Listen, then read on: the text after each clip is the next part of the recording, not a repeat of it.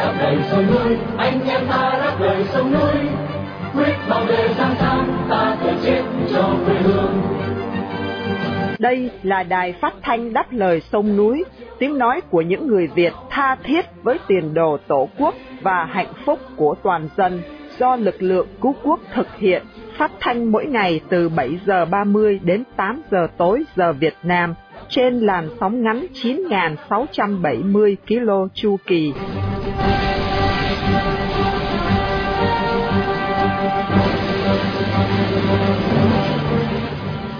Minh Nguyệt xin kính chào quý thính giả. Hôm nay thứ Tư, ngày 12 tháng 7 năm 2023 và cũng là buổi phát thanh lần thứ 4442 của Đài Đáp Lời Sông Núi. Để mở đầu chương trình, mời quý thính giả theo dõi phần tin tức. Trong chuyên mục Câu chuyện thời sự hôm nay, mời quý vị theo dõi tiếp cuộc phỏng vấn nhà báo Đỗ Văn Phúc do phóng viên Hồng Phúc thực hiện. Tiếp theo là buổi phỏng vấn bà Nguyễn Thị Nhiên, thân mẫu của tù nhân lương tâm Vũ Quang Thuận. Và sau cùng là một bình luận thường xuyên để chấm dứt chương trình tối nay.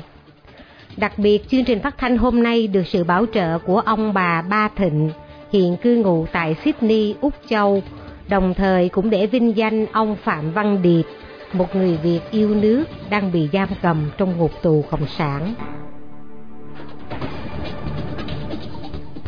Mở đầu chương trình, mời quý vị cùng theo dõi phần tin tức với Phùng Hoàng và Trường An.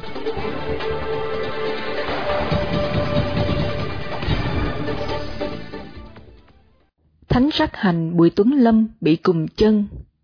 Nhà đấu tranh Bùi Tuấn Lâm, người còn được gọi là Thánh sát hành, đã bị cùng chân trong phòng biệt giam ngay sau phiên tòa sơ thẩm vào cuối tháng 5 vừa qua. Ông Lâm, một nhà đấu tranh cho nhân quyền ở miền Trung, đã bị bắt vào ngày 7 tháng 9 năm ngoái với cáo buộc tuyên truyền chống nhà nước Cộng sản Việt Nam. Trong phiên tòa vào ngày 25 tháng 5 vừa qua, ông bị kết án 5 năm 6 tháng tù giam và 4 năm quản chế vì nhiều bài viết cổ suý dân chủ và nhân quyền trên mạng xã hội. Thông tin ông bị cùng chân được vợ của ông, bà Lê Thanh Lâm cho biết, sau khi đi thăm chồng vào ngày 4 tháng 7 tại trại giam công an Đà Nẵng, bà Lâm cho biết là ông Lâm bị kỷ luật cùng chân 5 ngày trong tù. Và hồ sơ kháng cáo của ông Lâm đã được chuyển lên tòa án Đà Nẵng và vẫn chưa có lịch sử kháng cáo cụ thể. Hai luật sư Lê Đình Việt và Ngô Anh Tuấn vẫn sẽ bào chữa cho ông Lâm trong phiên phúc thẩm. Ông Bùi Tuấn Lâm, 39 tuổi, bị bắt vào đầu tháng 9 năm ngoái. Việc bắt giữ diễn ra sau khi đưa một video rắc hành lên mạng xã hội mà nhiều người cho rằng ám chỉ việc Bộ trưởng Công an Tô Lâm ăn thịt bò giác vàng tại một tiệm ăn sang trọng ở London. Theo cáo trạng, ông Lâm bị kết tội đăng tải 19 bài viết và 25 video trên mạng trong thời gian 2 năm qua với nội dung bị cho là xuyên tạc, phỉ bán nhà nước và bịa đặt gây hoang mang trong nhân dân. Trong phiên tòa sơ thẩm, ông Lâm thừa nhận có một số hành vi nhưng không cho đó là hành vi phạm tội vì ông cho rằng đó là thực hành quyền tự do ngôn luận. Bảo quyền Việt Nam phong thích ông Châu Văn Khảm về Úc. Vào hôm qua ngày 11 tháng 7, ông Châu Văn Khảm, một công dân Úc gốc Việt, đã được bảo quyền trả tự do và trở về sau hơn 4 năm bị cầm tù tại Việt Nam.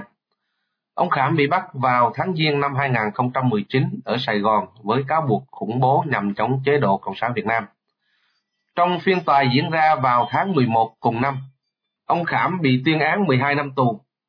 Ông Châu Văn Khảm sinh năm 1949 tại miền Nam Việt Nam, từng gia nhập quân đội Việt Nam Cộng Hòa trong cuộc chiến tranh hai miền Nam Bắc. Sau khi chiến tranh kết thúc, vì xuất thân quân nhân, ông Khảm bị bắt đi tù suốt 3 năm và vượt biên tới Úc vào năm 1983. Cần biết là cùng bị bắt với ông Châu Văn Khảm có hai người khác ở trong nước là Nguyễn Văn Viễn và Trần Văn Quyền.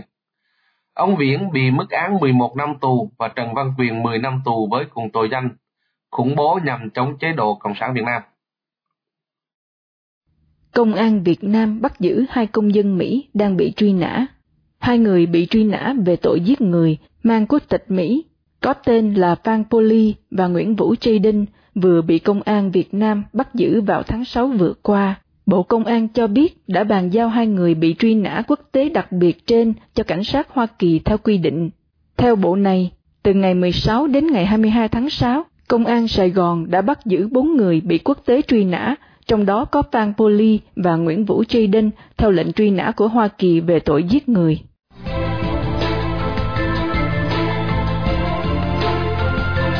Thưa quý vị, để tiếp nối chương trình, mời quý vị nghe tiếp phần 2 cuộc phỏng vấn nhà báo Đỗ Văn Phúc của phóng viên Hồng Phúc sau đây.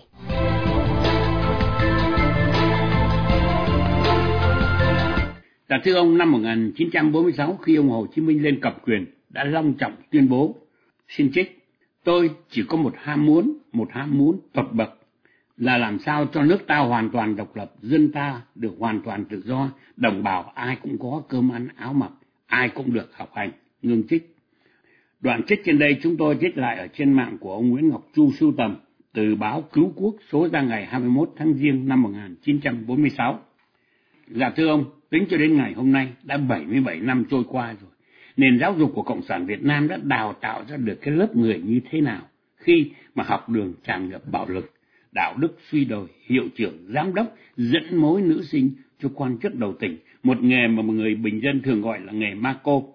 Các cô giáo bị ép buộc phải đi hầu rượu trong các buổi tiếp tân do cơ quan trong tỉnh tổ chức. Thanh niên nam nữ xuất khẩu lao động là con đường tương lai huy hoàng nhất của họ trong lúc này. Đặc biệt, thân phận của những người phụ nữ Việt Nam phải gá nghĩa với những người đàn ông tứ xứ để nuôi mình và nuôi gia đình, phải gánh chịu biết bao nhiêu là hành hạ tủi nhục. Nhưng vẫn chưa tủi nhục bằng những người chị em phụ nữ, có người đã phải thoát y, không còn một mảnh vải trên thân, sắp hàng một dãy dài để cho người ta sờ mó chọn lựa. Nước Việt Nam 4.000 năm văn hiến, chỉ có dưới thời Cộng sản cai trị thì mới có những cái trò bị ổi như vậy thôi. Thưa ông, còn biết bao nhiêu điều tôi muốn nói nữa mà nghẹn lời không sao có thể nói hết ra được. Là thưa ông, vì sao giấc mơ của ông Hồ ham muốn tột bậc mà trải qua 77 năm đã không thực hiện được và đến chừng nào thì mới đạt được thưa ông? Vâng thưa ông, thưa ông Học Phúc, ông là cái mà ông gọi là giấc mơ của ông Hồ thực sự ra không phải giấc mơ chính của ông Hồ đâu. Đó là cái giấc mơ của tất cả mọi người Việt Nam mong muốn có một cuộc sống độc lập, tự do, ấm no, hạnh phúc, bình quyền, bình đẳng.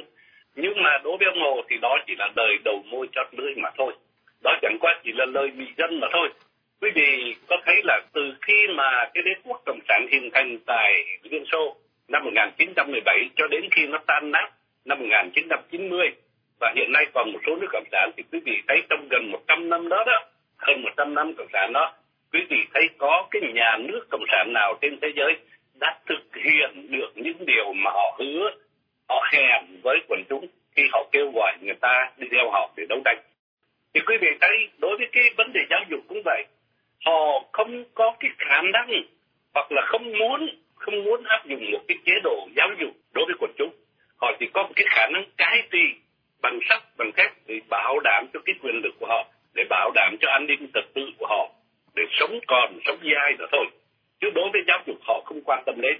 Và họ có quan tâm đến thì thưa quý vị, với cái trình độ như tôi nói ở cái câu đầu đó, là 90% họ xuất thân từ cái loại bình nông khố, thức áo ôm. Cấp học thì làm sao họ có khả năng để họ hướng dẫn vấn đề giáo dục cho quần chúng được?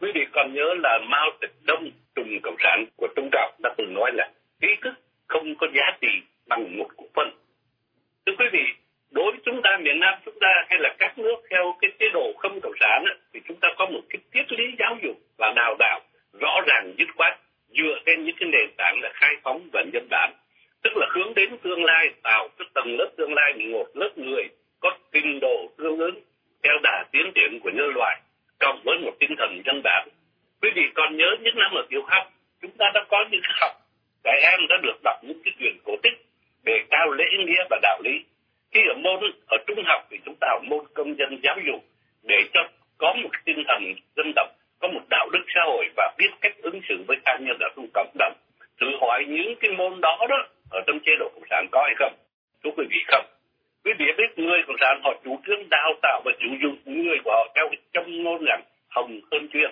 tức là họ quay, họ không cần cái tài năng và trí thức, họ chỉ cần cái lòng trung thành của cái nhân viên họ đối với đảng. Cho nên họ đã đào tạo cái lớp trí thức của họ theo chiều hướng đó. Thì quý vị thấy là trí thức của miền Nam chúng ta đào tạo, có thể có người giỏi nhiều, có người giỏi ít. Nhưng mà tôi bảo đảm chắc chắn là những người trí thức miền Nam có đầy đủ kiến thức căn bản trong cái lĩnh vực họ được đào tạo. Trong khi đối với kiến thức sầu chủ nghĩa thì tôi không biết phải dùng cái cái tính từ nào để nói về họ cho đúng. Mỗi ngày trên phương diện truyền thông đại chúng chúng ta vẫn đọc được những câu tuyên bố rất ngớ ngẩn lố bịch của các ngài được mệnh danh là tiến sĩ phó tiến sĩ thạc sĩ các ngài giáo sư phó giáo sư của cái nước Việt Nam xã hội chủ nghĩa. Mà chúng tôi đã sưu tầm được 12 trang những câu nói này ở trong cái cái, cái cuốn sách mà tôi vừa giới thiệu quý vị tức là những mẫu chuyện về Bác Hồ quý vị có thể đọc trên trang web của chúng tôi. Thì nói thực ra thì thưa ông Hồng Phúc tôi không phải vơ đũa cả nắm đâu bởi vì thỉnh thoảng trong trong đời sống chúng tôi chúng tôi vẫn gặp hay là trò chuyện hay là đọc một vài bài của những trí thức ở tại Việt Nam những người có thực có trình độ có khả năng biện luận hợp lý và sâu sắc nhưng mà có lẽ những người đó là do cái tài đức của họ do cái khả năng đặc biệt của họ hay là do cái truyền thống gia đình của những trí thức cũ còn sót lại miền Bắc hay là còn sót lại miền Nam sau này chứ không phải là do sự đào tạo của nhà trường xã hội chủ nghĩa đó thưa ông Phúc dạ thưa ông có bao giờ ông nghe được một vị bộ trưởng, bộ giáo dục đào tạo, hoặc là một ông tổng bí thư đảng cộng sản việt nam, hay là một ông thủ tướng chính phủ việt nam trong suốt thời kỳ cộng sản cai trị trên đất nước của chúng ta, đã nói đến một cái chương trình là miễn phí giáo dục phổ thông chưa, thưa ông? Tôi chưa nghe, không biết họ có nói hay không, nhưng mà đối với tôi thì tôi chưa nghe và chưa đọc được.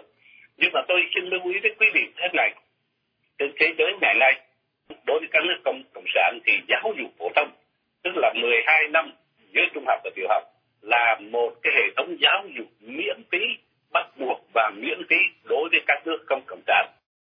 À, dạ thưa ông vì thời lượng của chương trình giới hạn, đây là câu hỏi sau cùng cho cuộc trò chuyện của anh em chúng ta ngày hôm nay. Dạ thưa ông, có khi nào ông nghĩ rằng sẽ có một ngày Cộng sản Việt Nam sẽ làm một cuộc cách mạng giáo dục vì mục đích trăm năm trồng người như ông Quản Trọng thời xưa đã nói, để đào tạo ra những con người, cho ra con người hữu ích cho quốc gia dân tộc không, thưa ông? Thưa ông, nếu mà họ đào tạo một con người đầy tính nhân bản, con người cho ra con người, thì thưa ông họ không còn là cộng sản nữa.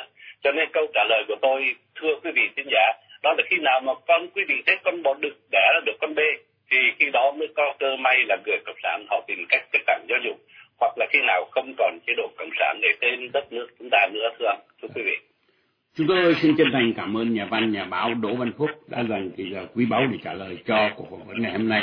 Vâng, xin cảm ơn anh Hồng Phúc, xin cảm ơn tất cả quý vị khán giả. Xin hỏi anh là ai?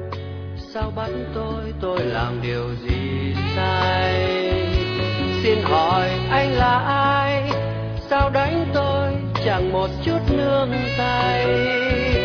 Xin hỏi anh là ai? Không cho tôi xuống đường để tỏ bày tình yêu quê hương này dân tộc này đã có nhiều đắng cay Thưa quý thính giả, trong những ngày qua, tình trạng sức khỏe của ông Vũ Quang Thuận một lần nữa dấy lên mối lo ngại về tính mạng của những người hoạt động nhân quyền trong nhà tù Cộng sản. Theo như blogger Lê Anh Hùng, người mới ra tù hôm 5 tháng 7, thì ông Vũ Quang Thuận đang mắc 20 căn bệnh, nghiêm trọng nhất là bệnh về phổi và có thể trong tình trạng vô phương cứu chữa. Ông Thuận 57 tuổi, người được biết tới với bút hiệu Võ Phù Đổng, bị giam cầm tại nhà tù Nam Hà và đang ở năm thứ sáu của bản án 8 năm tù bất công. Để tìm hiểu về tình hình của ông Thuận, Quang Nam có cuộc phỏng vấn mẹ của ông Vũ Quang Thuận là bà Nguyễn Thị Nhiên. Mời quý vị cùng theo dõi sau đây. Xin hỏi anh là ai? Sao bắt tôi, tôi làm điều gì sai? Xin hỏi anh là ai? Sao đánh tôi, chẳng một chút nương tay? Xin hỏi anh là ai? Không cho tôi xuống đường để tỏ bày tình yêu quê hương này dân tộc này đã có nhiều đắng cay Quang Nam xin à, kính chào bà Nguyễn Thị Nhiên, thân mẫu của tù nhân lương tâm Vũ Quang Thuận. Thưa bà, chúng tôi được biết là bà vừa có dịp đi thăm nuôi anh à, Vũ Quang Thuận ở trong nhà giam. Trước tiên thì à, xin bà kể một vài chi tiết về cái chuyến đi và tình hình của anh Vũ Quang Thuận ra sao thưa bà? tôi là Nguyễn Thị Nhiên là mẹ của Vũ Công Thuận với nghị em trai là Quân ngày mùng 10 tháng 7 hai mẹ con có vào trại để thăm Thuận. Thì nói chung là vào đấy thì khi gặp Thuận thì thấy sức khỏe tương đối là tiều tụy. Đi thì không không vững lắm. Nên người thì gầy mà trong quá trình nói chuyện thì cũng ho. Thế rồi là sức khỏe rất là xa sút. Tôi là mẹ nhưng mà rất là bất lực lo cho con quá Thưa bà, theo tin tức chúng tôi nhận được đó thì anh à, Vũ Quang Thuận hiện đang à, mang rất là nhiều căn bệnh ở trong người. Nếu được thì xin bà cho quý thính giả của Đài Đáp Lời Sông Núi biết à, hiện anh à, Vũ Quang Thuận mắc những cái chứng bệnh nào thưa bà? Thận bây giờ là tương đối kém mà tôi thì rất là lo. Là thận bây giờ thì bị rất là nhiều bệnh nhưng chủ yếu hai cái bệnh nặng nhất là bệnh viêm phổi nó như là vì mãn tính nó tắc nghẽn nhiều lúc không thở được. Bệnh thứ hai là cái bệnh sốt huyết ờ, dạ dày. Vừa rồi là trong trại giam họ cũng cho đi viện. Đấy, thế còn ngoài những cái bệnh viêm xoang hay là bệnh đau đầu khác nữa thì nói chung là nhiều bệnh. Nhưng là gia đình hoàn cảnh thì rất là khó khăn. Cho nên là uh, hôm qua vào thì cũng thăm thì thấy sức khỏe cũng sút kém lắm. Ngồi nói chuyện cũng ho mới thở chung là ho sốt rồi là khó thở. Nhưng mà anh bảo là nó như là đã đen mất một phần phổi rồi. Rất là lo. Đấy, cũng có nhiều bệnh. Và vì cái điều kiện gia đình cũng không cũng cũng không chăm nom được thì cũng không thuốc men nhiều. Mà trông chờ ở trại thì anh biết là trong trại thì cũng chỉ được thuốc thông thường còn thuốc điều trị bệnh chính thì chắc là không có.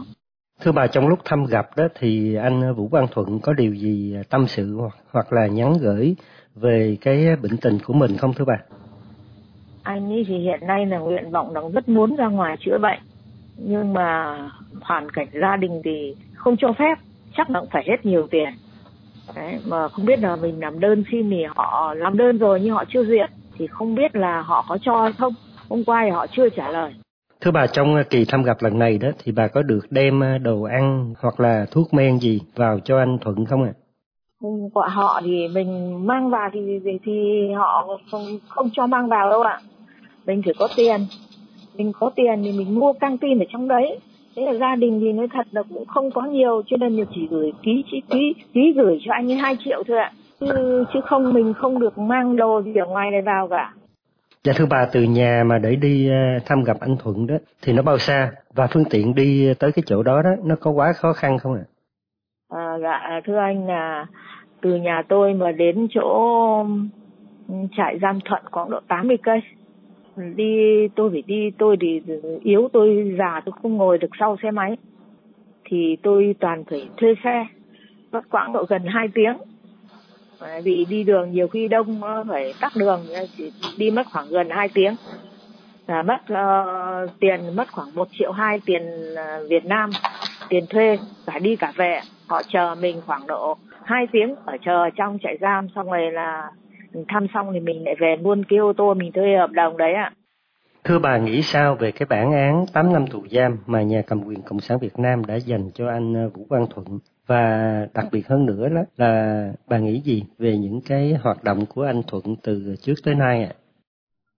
Tôi cũng xin nói thẳng với anh là đại đa số và cá nhân tôi là mẹ, nói chung là anh cũng là bị oan nhiều khi ở Việt Nam người nói thật thì người ta lại cho là mình chống đối nó khổ cái như thế, mà không phải anh Thuận đâu các bạn anh Thuận rồi các mọi người, sau anh Thuận nó cũng bị bắt gần hết rồi mà mức án của anh Thuận đấy là lúc đầu tòa án tuyên là 6 năm là quá cao.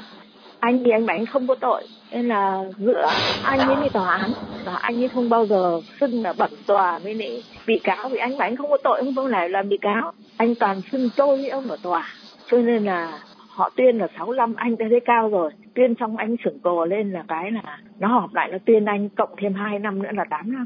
Thì đáng lẽ ra thì bây giờ là anh có thể ra ra trại rồi nhưng mà hiện nay là vẫn phải ngồi cái mức án tù 8 năm thưa anh như thế thì tôi tin là mức án này là quá nặng tất nhiên nó oan rồi có chống án thì người ta vẫn y án không ăn thua gì cả không giảm từ yeah. 6 năm mà thành 8 năm Dạ thưa bà, từ ngày anh Vũ Quang Thuận đi tù cho tới nay đó thì cuộc sống của gia đình ở nhà ra sao và công an nó có làm khó dễ gì không thưa bà? Không, ờ, lúc đầu ấy thì cũng có.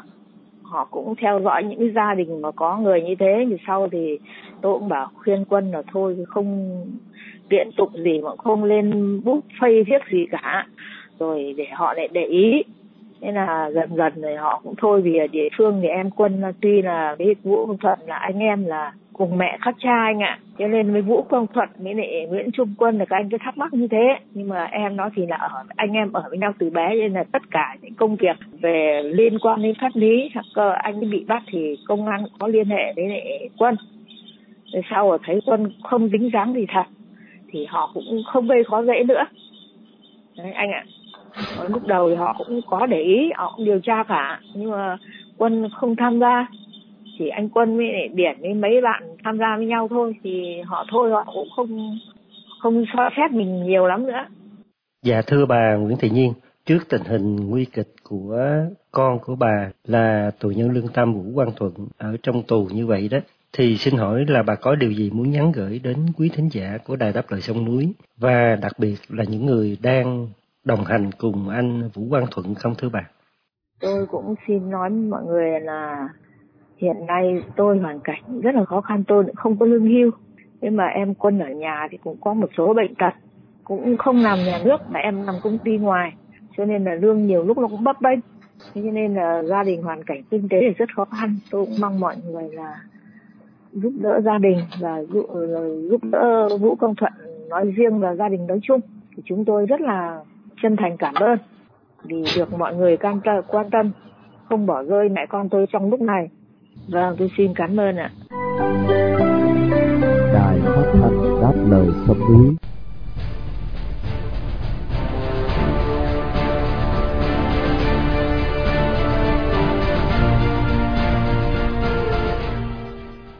Kính thưa quý thính giả, từ ngày Tập Cận Bình lên ngôi hoàng đế nắm đại quyền, sách lược tiêu diệt đối lập và tập trung quyền lực đã đưa Trung Quốc vào giai đoạn thoái trào kinh tế nghiêm trọng. Mời quý thính giả nghe phần bình luận của Hiếu Chân với tựa đề Nỗi hoang tưởng của Tập Cận Bình sẽ được Vân Khanh trình bày để kết thúc chương trình phát thanh của Đài Đáp Lời Sông Núi tối hôm nay.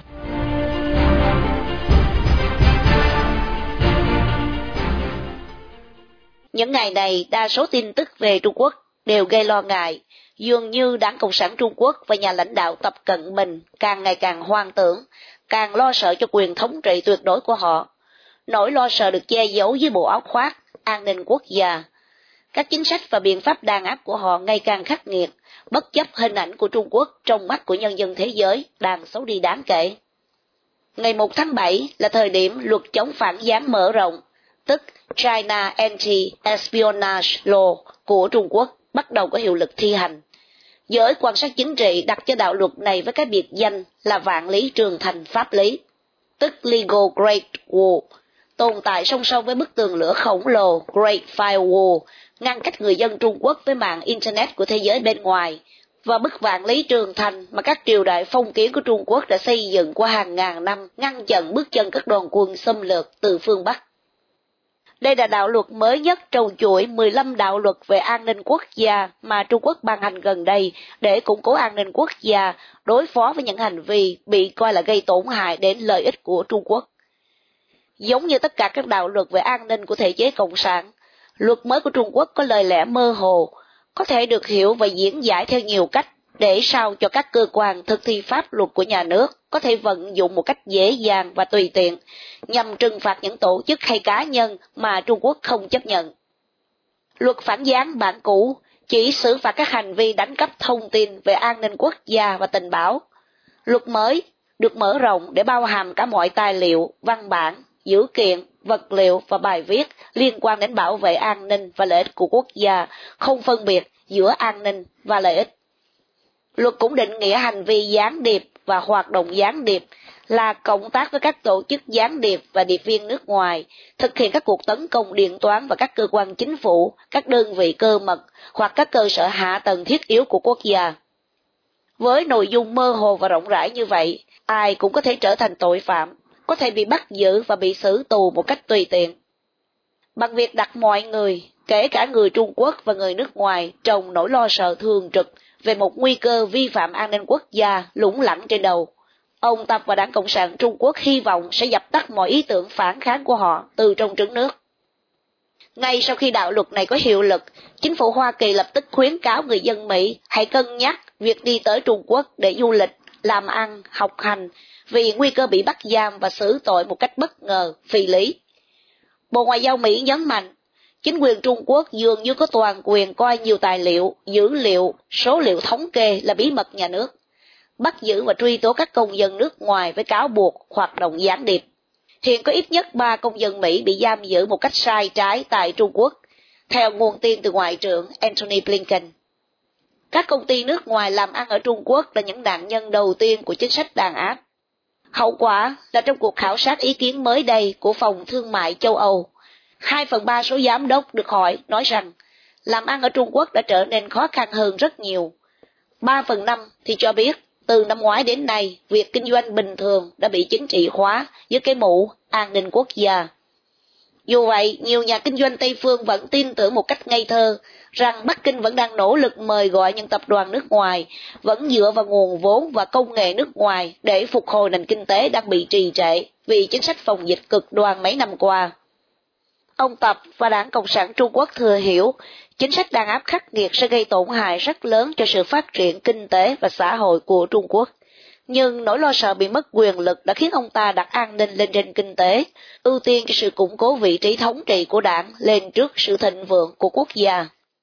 Không chỉ như vậy, vào hôm thứ Hai 3 tháng 7, ông Lý Gia Siêu, đặc khu trưởng Hồng Kông, còn phát lệnh truy nã cho tới chết 8 nhà hoạt động dân chủ Hồng Kông đang tị nạn chính trị tại các nước Tây Phương. Tuyên bố của ông Lý là bước chuẩn bị cho các chiến dịch bí mật của công an Trung Quốc, theo dõi, ám sát hay bắt cóc 8 người này đưa về Trung Quốc xử phạt, tội vi phạm an ninh quốc gia, một cách hành xử phi pháp quen thuộc của các chế độ cộng sản. Hậu quả, Hồng Kông đã không còn là địa điểm ưa chuộng của giới tài chính và kinh doanh quốc tế. Người Hồng Kông chẳng những mất tự do mà còn nghèo hơn trước bởi luật an ninh quốc gia mà Bắc Kinh đặt lên cuộc sống của họ. Từ ngày Trung Quốc đổi mới và mở cửa sau cái chết của Mao Trạch Đông năm 1976, giữa người dân Trung Hoa và Đảng Cộng sản Trung Quốc đã có một thứ khế ước bất thành văn. Theo đó, người dân chấp nhận sự cai trị của đảng để đổi lấy sự yên ổn làm ăn, phát triển kinh tế và trở nên giàu có. Hơn bốn thập niên qua, khế ước đó được thực thi một cách nghiêm chỉnh, mang lại bước tiến rực rỡ cho xã hội Trung Quốc. Bây giờ kinh tế Trung Quốc đang gặp khó khăn, thất nghiệp tràn lan, sản xuất kinh doanh bị đình đốn, nhất là sau gần 3 năm đóng cửa để thực hiện Zero Covid theo chỉ đạo của họ tập. Nỗi bất mãn của người dân tăng lên nên Đảng Cộng sản Trung Quốc đã chuyển sang chính sách đàn áp buộc người dân phải tuân phục. Nhưng với 1,4 tỷ dân can trường và thông minh của Trung Quốc, đàn áp bằng bạo lực chỉ là hạ sách, áp bức chỉ nuôi lớn chí khí đấu tranh. Và sẽ có ngày nhà cầm quyền Bắc Kinh phải trả giá.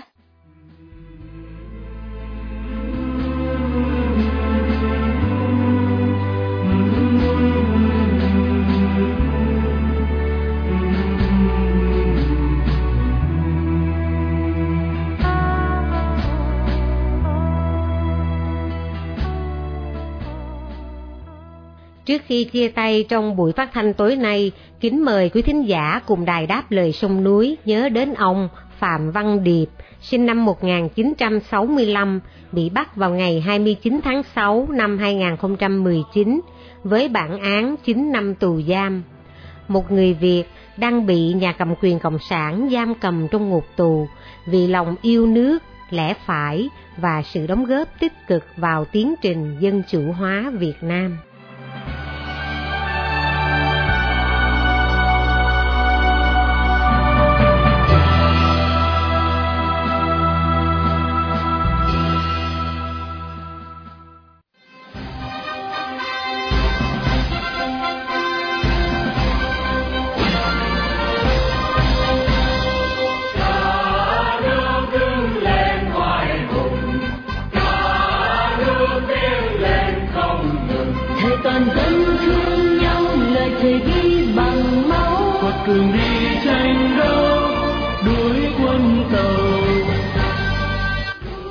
Trình phát thanh đáp lời sông núi hôm nay đến đây là chấm dứt. Hẹn gặp lại quý thính giả trong chương trình tối mai vào lúc 7 giờ 30. Mọi ý kiến và thắc mắc xin liên lạc với ban biên tập của Đài Phát thanh Đáp lời sông núi tại địa chỉ liên lạc chấm đáp lời sông núi viết tắt at gmail.com hoặc địa chỉ tại Hoa Kỳ Radio Đáp lời sông núi PO Box 612882 San Jose, California 95161 điện thoại 408 663 9860. Cảm ơn quý thính giả đã theo dõi chương trình. Chúc quý vị một đêm thật bình an. Xin mến chào tạm biệt. vì tình yêu non sông, vì tình thương nổi dâu